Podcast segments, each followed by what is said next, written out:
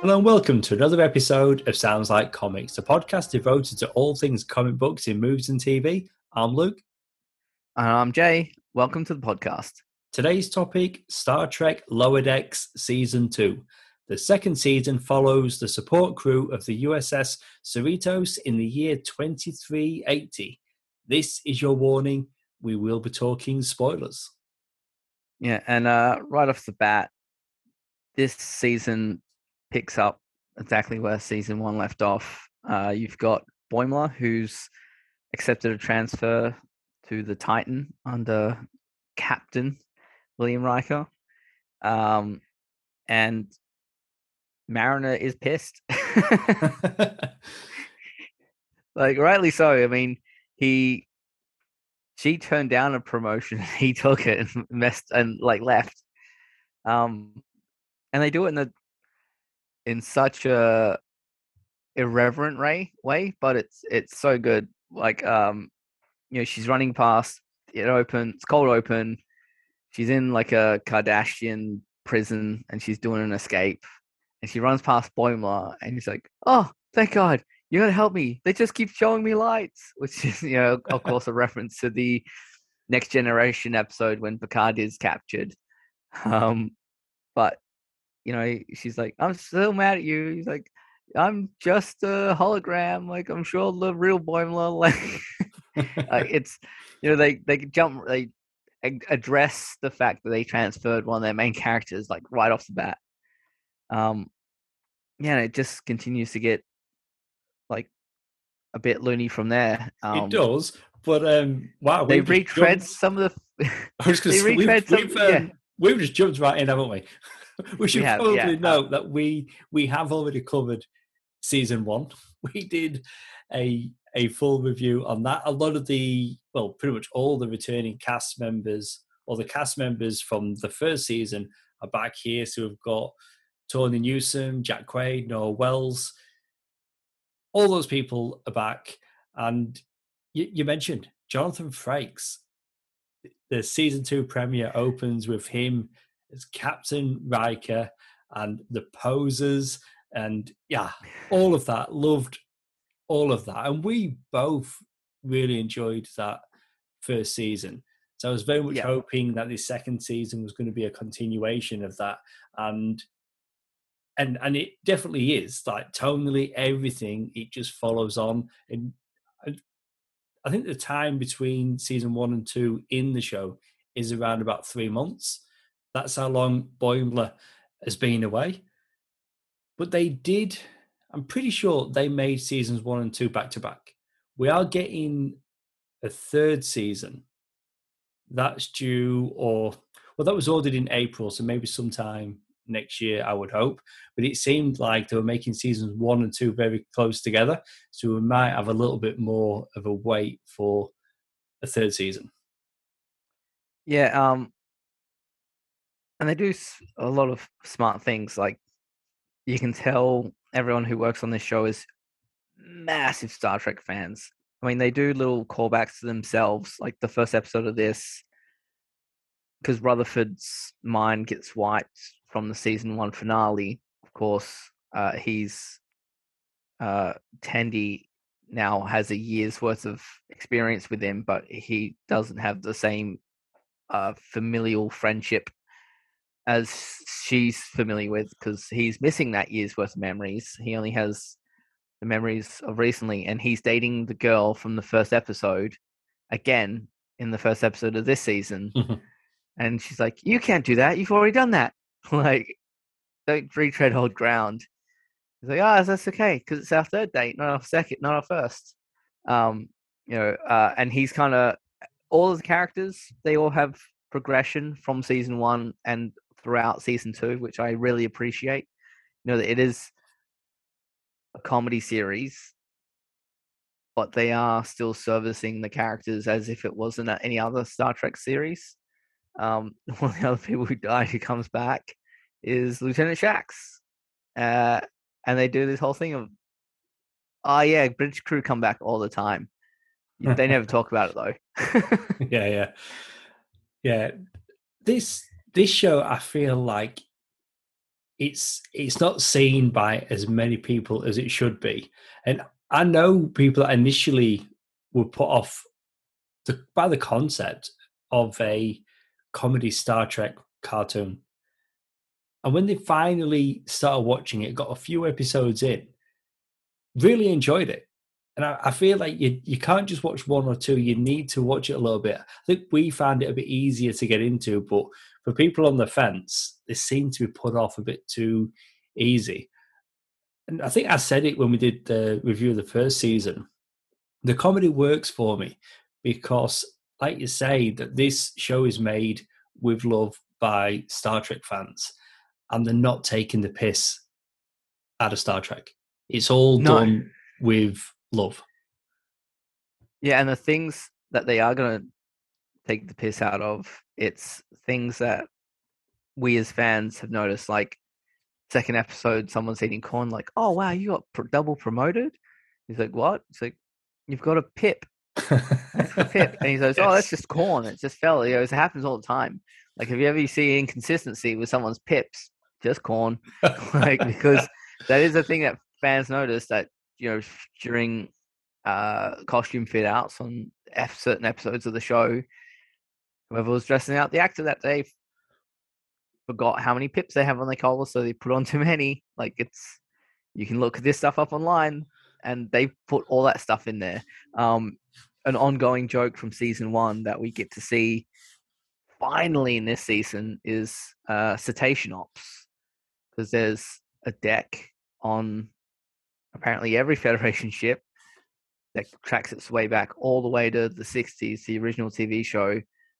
Dolphins are supposed to be so intelligent that they have also evolved where they are fully sentient, uh, interactive members of the crew who have their own special level on any starship because they need to live in water. So cetacean ops, uh, but they could never afford it in the 60s. Obviously, there's no idea of like, oh, we'll build. They had no money for the show at all. They weren't going to build sets for a Dolphin in the 60s. That's ridiculous.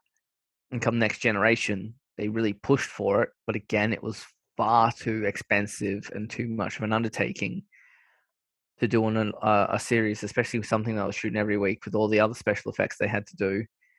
Um, you know, seaQuest DSV is kind of like that idea with the dolphin from that series from the 90s, for those who remember. There was the first, like, someone must have been a hardcore Star Trek fan. I was like, I'm going to find a way to get that onto my show that Star Trek never got to. But they have it on this. At it, we get to see it. They've referenced it on multiple occasions. Like, oh, I was just hanging out with the guys in Cetacean Ops because they're dolphins and killer whales, and they're supposed to have a, their own deck because they're fully functioning members of the crew. Um, but that's the sort of love they have. Even episode four is Mugato Gumato, and they make the reference of like, oh, they have multiple pronunciations because certain actors get the script and they re- read it and they get it wrong. And their reference is like, oh, this is because it has multiple names. It's not the actors get it wrong. It's it's uh it's just a quirk of the language. Smart. It's funny. But I just want to go back to the dolphins. I didn't know that was a thing. I just saw yeah. dolphins in Starfleet uniforms. I didn't realize yeah. it's something they've been trying to do since the original series. Yeah, um, that just obviously they never. You can do on an animated budget because you don't really have a budget. If you can, if it can be animated by hand, it can be thrown into anything. You can have universes collapse and explode. You can have uh, the most intricate, over the top thing ever because you just need people to draw it. You don't need to build a set or spend months rendering special effects on a computer program. Um, yeah, it's and it's that kind. Of, I said that's kind of love that the jokes all get. There's the uh, the new the new security officer who's uh reference from next generation of uh Temba his arms wide who they speak completely in metaphors which makes it hard for them to interact with other species because the other species don't have the metaphors from their history. So they got to say something, like something, something, something. Uh, Kayshon, his eyes open. like, like you you literally need to understand what their cultural relevance is to be able to understand what they're trying to say to you. Um, and he's a he's a recurring character. He's in multiple episodes of the show. Like he even tries to pick up a girl in the bar, and she's like, "Ah, oh, disgusting," and we have no idea what he referenced. yeah, I mean, yeah, there's definitely good gags in here. I mean, it's a comedy. It's funny. Nailed it. Absolutely. And anytime Tom Paris oh, appears in the show. Say, yes. So of course they get the actor who played Tom Paris in because why wouldn't you? And why wouldn't you do that for anyone? Jeffrey Combs, Mr. St- like he's been so many different side characters in Star Trek. On DS9, he was pulling double duty as not just a Ferengi who was always giving Quark a hard time because he was like like administrative level government agent Ferengi guy, but also as one of the uh, aliens who served the Dominions during the Dominion War, and he was in both of those characters in the same episode of Deep Space Nine. He's done so many side characters, wow. and here he is as the evil sentient computer, which apparently doesn't solve in Starfleet, which itself is a reference to the animated series from the seventies. Wow! Like, yeah, it there you go. goes that far back. Deep cuts. And before, when you mentioned Tom Paris and it's the original actor, Robert Duncan McNeill. Yeah. Um, he doesn't get the lot, but if they're going to if they're going to put the character in, they get the actor because why wouldn't they? You know, in a, a you know, if they had kept saying Tom Paris and then they had just gotten some voice actor to like go and he opened his mouth instantaneously, I'd been like, "That's not Tom Harris." I know, I know that guy's voice, and that's not it. Um, yeah, it, it goes such a long way getting the actor back. Quick sidebar: Star Trek Prodigy. Have you started watching that yet? I haven't yet. I have signed up for Paramount Plus specifically to watch it, um, and, and all the future Star Trek shows as they drop, because I just get all of the streaming services apparently, um, whatever, I, um, whatever it takes to cover for me. I did the seven day free trial, and in that time, I was able to watch the first four episodes. There's not enough on Paramount Plus for me at the moment, but I guess we'll have to wait and see what happens with with Star Trek. But we will get back to Lower Decks. But what I was just going to say is that I was pleasantly surprised by Prodigy because this is, I mean, Lower Decks is animated, but it's more like an older audience. It's more for an older audience. Prodigy, like plastered across the title of the show, you've got the Nickelodeon logo.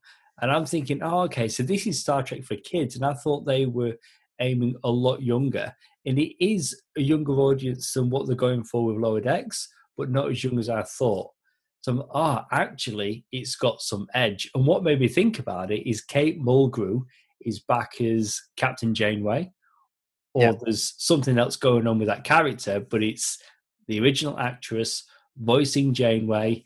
And episode two, there's an action sequence on the starship. And as she's moving around the ship, they play the Voyager theme. Oh. It's, it's so good. As a Star Trek fan, it is so good. So whether it's Janeway on Prodigy or Tom Paris on Lower Decks, I'm enjoying like this new show with the new characters, but classic Trek as well when they incorporate that. I really like that. And not just TV, film. We get the Borg Queen, and it's the same actress back yeah. from First Contact, which Alice Krige. Blew, yes, blew my mind. Yeah, um, and again, she has it's like maybe two lines of dialogue in the episode, but they still reach out for the original actors because the fans appreciate it, um, and they have that much love um, or I, I, guess for voice work's also not that hard, so it's a bit easier to entice an original actor back when, oh, you know, we can record that we can send someone around to your house to record record it on this like microphone, or you can come down and record it in the booth. How do you feel? um, yeah. However, however they're doing it, I appreciate it, and it's it's great. I mean, we've been reviewing all these Star Trek shows, whether it's Discovery, Picard, and just having Star Trek back again on the small screen is fantastic, and and it's it's all being good quality, and it's it's all new with Discovery, but you know Picard, Lower Decks, just having classic Trek, having Riker in Picard was yeah. amazing, and then just having him back, and I was surprised at how how much Riker we got in that season two premiere. Yeah, um, and the second episode, like all his his uh references, like like because he likes jazz. Like I've heard this tune somewhere before, and let's cut the strings. And you know, then when you got the transporter clone of Boimler at the end, he's like, um, "Yes, we should talk more." And then he does a like, "Hey, computer, play Nightbird," which of course is a song he always kept trying to learn throughout next gen, but couldn't nail because he wasn't talented enough. Oh, like so good. What, what I really like about Riker as well is that because Riker's so different to Picard. Riker was essentially Kirk. Yeah. But yeah, he wasn't 100%. in charge. Yeah. So when he's the captain of his own ship, he's like got a he's got a crew of thrill seekers and they're just jumping into danger. But then you've got Boyle there, and he's like, "Whoa, what are you guys doing?" like, yeah, he's screaming. Safe. It's not his element. Yeah. like, like he just yeah, and then and then. Yeah. You got a duplicate of him, so then there's two of him walking around. So one stays with Riker, one goes back to the Cerritos, which was a good way of handling that. Yeah, yeah, like they wouldn't just demote him and send him back to the ship without him breaking character and doing something like against Federation rules. And it's classic yeah, Star um, Trek. At some point, you will meet your double. It's just yeah. a thing that happens. Yeah, yeah. Like, uh, and, um, again, when Shax comes back, they make all these references like, "How did he come back?" And they're like, "Oh, who knows? Nexus, uh, energy ribbon, assimilated and then freed from the Borg, mirror universe, like you know, blah blah blah, and like you know, landed on a Genesis planet. Like they just name all of the ridiculous ways in Star Trek history a characters come back from the dead because like they can because it does happen.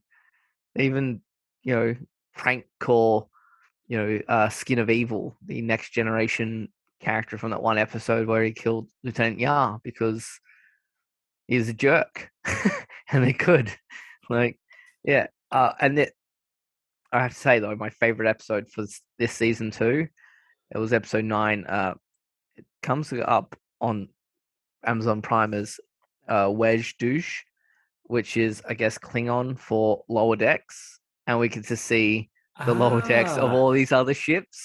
That's right. Yes, that was great, and it was so yeah because you're still sticking with Boimler and Rutherford and Tendi and uh, Mariner, but you're also seeing the same things on other ships, specifically a Vulcan ship and a Klingon ship, and they all end up connected by the end of the episode. Um, and you know you get a brief glimpse of like a Pakled ship, and they're just lying around like because they're so dumb. Like maybe you should have some mush fruit. Um, and then it closes like it closed the episode the lower decks of a Borg cube, and they don't do anything. They're just in their docking stations because they're just using brain power for computerized uh, like processes. Like it's, of course, that's what it looks like in a Borg cube. Um, I was hoping, you know, T'Lyn, the Vulcan member of the lower decks on the Vulcan ship, like you're getting transferred to a Starfleet vessel. I was hoping she was going to end up on the Cerritos by the end of the season. cool, yeah. So I'm hoping she comes back for season three, um, because I'd like to see some more on that. Because she's they're all like, there's also all the Vulcan stuff was my favorite because she was just, um, more pushy with her beliefs, and everyone's like, "Whoa, emotional outburst!" yes, yeah, that was. You mentioned Pakleds. Are they? Do they already exist, or are they new for the show? They are from Voyager. Wow. They're in like okay. maybe three episodes. Um, but yeah, uh, they've brought them back for was it Voyager? I feel like it was Voyager. Um, but yeah, they've it's one of those like deep cut uh races they pulled out because there wasn't a lot done on them and they can do what they want. And then yeah, that episode you've known they've been working with someone because they've suddenly become more aggressive and they've got better tech and that kind of thing. But it's a Klingon who's trying to start a war to hustle some more things, and it's against Klingon beliefs because he's having someone else fight their battles. All that's accurate. It's all it all makes sense. It's all logical. Um, and yeah, it's that question that I had for the whole season of who the hell's supplying these Pakleds? And then yeah, you, they get you, you get your answer, and I was like so busy like, no, can we go back to the Vulcan ship? I want to see what's going on down there. Well, let's talk about the shocking season finale. With commanding officer Captain Carol Freeman arrested for her alleged role in a plot involving the Pakleds, her daughter Mariner and the rest of the crew face uncertainty as a crisis in leadership as the series delves into production on its upcoming third season. So that's where it leaves off. Again, we know a third season is coming, but we've got a big cliffhanger. And just seeing to be continued, and it looks like the end of Star Trek The Next Generation. I love that. Yeah. Yeah, same. Um, but it's a it's a big thing. You know, the season one they transfer one of the main characters off the show. This one they had so much character growth. For not only did we know Freeman uh, and Mariner are mother and daughter, that was a like a, a big secret that got revealed at the end of the first season. That yeah, like start the season starts off. That's the conflict of like now she can't do what she wants because her mom wants to be involved, and she's like with her all the time, and she feels that she has less freedom now that people know um, it takes a long time for them to find a, a balanced and working relationship uh, and a personal relationship. And that's huge because it's a it's it's a nice dramatic emotional beat and of like oh the, you're arresting their captain who was going to turn down her promotion she was going to get transferred off the ship and people were prepped for it and then takes this big left turn but also who set her up? We know yes, she involved. Well that's, well, that's it. So we still don't know. That's going to take us into the third season. Yeah, this it's a fun show. What is it? Twenty five to thirty minutes long. It's a good run time. Yeah, ten easily digest them. Like, I think it's ten episodes per season. Yeah, at the moment. Um, the, even the opening, it's a very classic Star Trek opening for the credits the classic Star Trek theme um, that's unique for this show, but in the style of all the classic Star Trek series. But with the comedy stuff of them going from thing to thing and kind of messing up, like yeah, yeah, all of it feels right. The te- I said, whenever you see the credit text, it's done in that classic next gen font. Um, yeah, it's I mean, the I love everything about it. yeah, the composer on the show is Chris Westlake. So the main theme, the well, the score for the show, but they do use the Alexander Courage original Star Trek theme. Yeah, and I always like it um, when they use that. Same. Uh, and everyone's, uh, you know, even uh, they get really smart um, guest stars the animation style is nice and clean. It does. It's not too jarring a style to change from what from what a normal TV series looks like to what this looks like. They are pretty fast and loose with the costumes. Where I was yes, I was just thinking of the costumes because I kind of forget that the Cerritos essentially has their own Starfleet uniform. It's when because flashbacks, and you'll see Mariner, and she's wearing like the first contact or the DS9 grey shoulder pads costume yeah. or uniform. It's uniform. Yeah, yeah, which is what the Titan also has.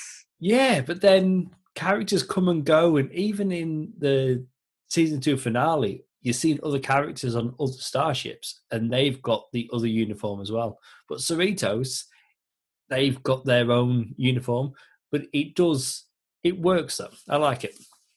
Yeah, it, it evokes the next gen classic costumes from the TV show, not the films. Um, and as someone who plays the online video game, it's a cut used on one of your uniform options on that as well. So it's in the weird grey area. Even this, I think it was Discovery season two, uh, when Captain Pike steps on, they're in the new uniforms for the deep space long term right. missions, and they make yeah. the comment like, so it's already established in canon that there are multiple. There's not just the Starfleet uniform for the era. It's yeah, they, they kind of slowly get phased in and out between different vessels and that kind of stuff. I'm like, that makes sense because even every ship would have its own unique patch on the arm because that's the way real military vessels work as well. Like, and even NASA um, spacesuits, like if you're on an Apollo mission, you have a special Apollo badge, and it'll be specific to what number mission you're on um, as did all the space program, and so does Blue Origin, Jeff Bezos' um, space company as well. They changed up their ship name and logo for each flight. Um, don't know about SpaceX, but I wouldn't be shocked to find they do the same thing. so it is all canon. It makes sense. It doesn't jar with itself. Um, and that's again, it's just the attention to detail this series goes to to ensure it that it fits in that line of like like we're with you, we're in on the jokes, we're not poking fun at the thing that we all love, um, but yeah. we all admit there are there are continuity errors and a bunch of other stuff that we're going to poke at because we're all annoyed by them. yeah, but the one you pointed out is excellent. It's not a pip; it's a corn. It's a corn kernel. Yeah. Yeah, it's it is a lot of fun. And on that, if you're gonna rate this season out of five. Um I'm going coming in at four out of five. Um, which is from memory, I think what I gave season one. The more I watch this show, the more I love it. I can understand people's apprehension it being an animated show and, and a comedy for something that's you know, for its from its inception being a sci-fi drama. Um, but I love it. Uh, I do think I do still have other preferences in terms of Star Trek of things I what will turn to. Like I'll, rate over this, but it's it's right up there with as good as the other series.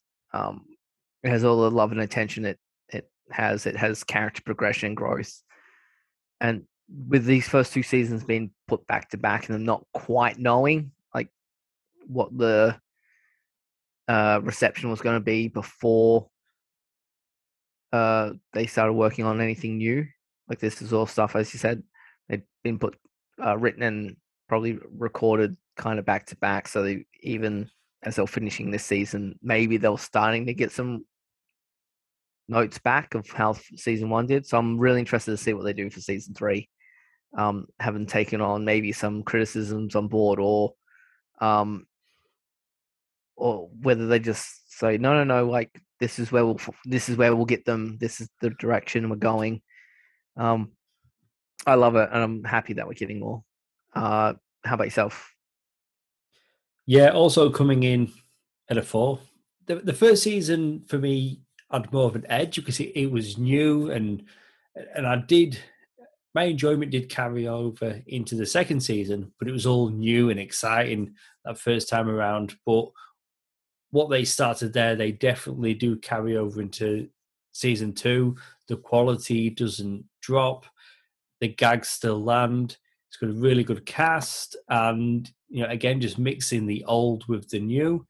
It's it's a great show that I really enjoyed watching week to week. But again, I just think it if more people gave it a chance and just you know not not just turning their nose up at it because it's a comedy cartoon of that thing that they like. Yeah. It is it's it's really good. I mean, we recently reviewed Aquaman King of Atlantis, where they took a known property and tried to make it into a comedy. Doesn't yeah. always work. This it works. They've taken something that wasn't a comedy, but they've approached it with love and respect, and they've made this half hour animated comedy. And it really is so much fun. And, you know, I grew up on Star Trek. I watch and enjoy Star Trek, but I don't get all the things that you get. Like, whenever we talk Star Trek, you're always pointing out things that I've missed. So, yeah, there's lots of deep cuts. If you're a, a big Star Trek fan, I'm sure you're going to get a lot more out of the show than maybe you realize. Yeah, um, I think that's a big that's a big important thing as well. I don't think you need to be as deep into Star Trek as I am, or even you are, but it's not. It's because it's not. But it only enhances your enjoyment of the show. It doesn't detract.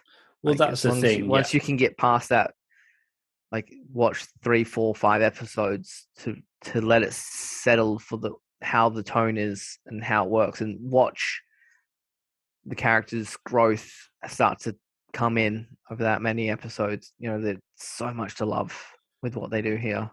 And yeah, also they go out of their way to answer questions that we've probably thought in our heads just a little bit from watching some Star Trek, but maybe didn't want to know the answers to. Like they have these fully operational hologram suites that they interact with that are basically like uh, fantasy boxes, like yeah, it's probably going to be a bunch of people doing the nasty in there. That's their version of porn, like like the I internet is to, yes. to today. Um, what happens with all the uh, you know excretions? Oh, people from lower decks have to clean out the filters. that's that's a job on the starship. Was it the the first season where we were talking about the the replicators? Yes, yeah. That, that, that's yeah. That was the first season, wasn't it? Like where the food yeah. comes from. Okay. Yeah. okay, we've done that already. Yeah. Um. But the you know the the curios that these bridge officers take, you know they you see them at this is a typical again off different episodes where they'll come back from a, a particular away mission at the end of the episode and you see them with a little curios that they're like thinking back on the mission and what they've learned before as the, the music fades and the episode ends. And for Lower Decks for season two, they accumulate so many of these things that they've got to get the Lower Decks guys. They do a uh, anomaly consolidation day. It's trash day. They've got to come through and pick up all this crap oh, the the bridge officers have accumulated because they're not following protocol and they had like a moment of like, oh, I want to keep that. It's going to mean something to me, and it doesn't. Because there's crap in their rooms. They want other people to clear out. Like, oh, better put this where it's supposed to go. I don't care about it anymore. Um, yeah, it's you're like, oh yeah, that that's totally something that would happen. Like, you know, you go on holiday somewhere and you get like a postcard or like a little figurine or, or a spoon or like a tea towel, and eventually it stops being something that you care about. Like, oh, guess that goes into the drawer. Well, there we go. That's it. Star Trek Lower Decks season two. So I think the next Star Trek show we're going to be talking about will be Prodigy. I'm pretty sure yep. the series ends December. I'd have to double check, but that'll definitely be the next one. And then next year, Strange New Worlds, Captain Pike. And yeah, I'm really excited for Discovery season Four? four? Ah, wow. Season four. And Picard, finally, getting Picard season two. I with thought, Q. Yes, with Q, John de Lancie. I honestly thought there was going to be a fairly quick turnaround between seasons with Picard. But hey, they're making us wait. Two years between yeah. seasons one and seasons two. Um, but they also know they only get three, so they're making sure they really have nailed down a story that they want Patrick Stewart on for. Yeah, I mean they don't. I mean clearly they don't want to rush it. They want to get it right, but at the same time, yep, he's not young man. yeah, that's yes, that's what I was trying to get at. He's not getting any younger, but we can wait. We can be yep. patient. Well, that's it for our episode all about Star Trek Lower Decks Season 2. If you would like to contact us about this episode or suggest a topic for an upcoming episode, you can find us on Facebook as Sounds Like Comics Podcast. You've been listening to Luke and Jay, the guys from Sounds Like Comics. See you soon.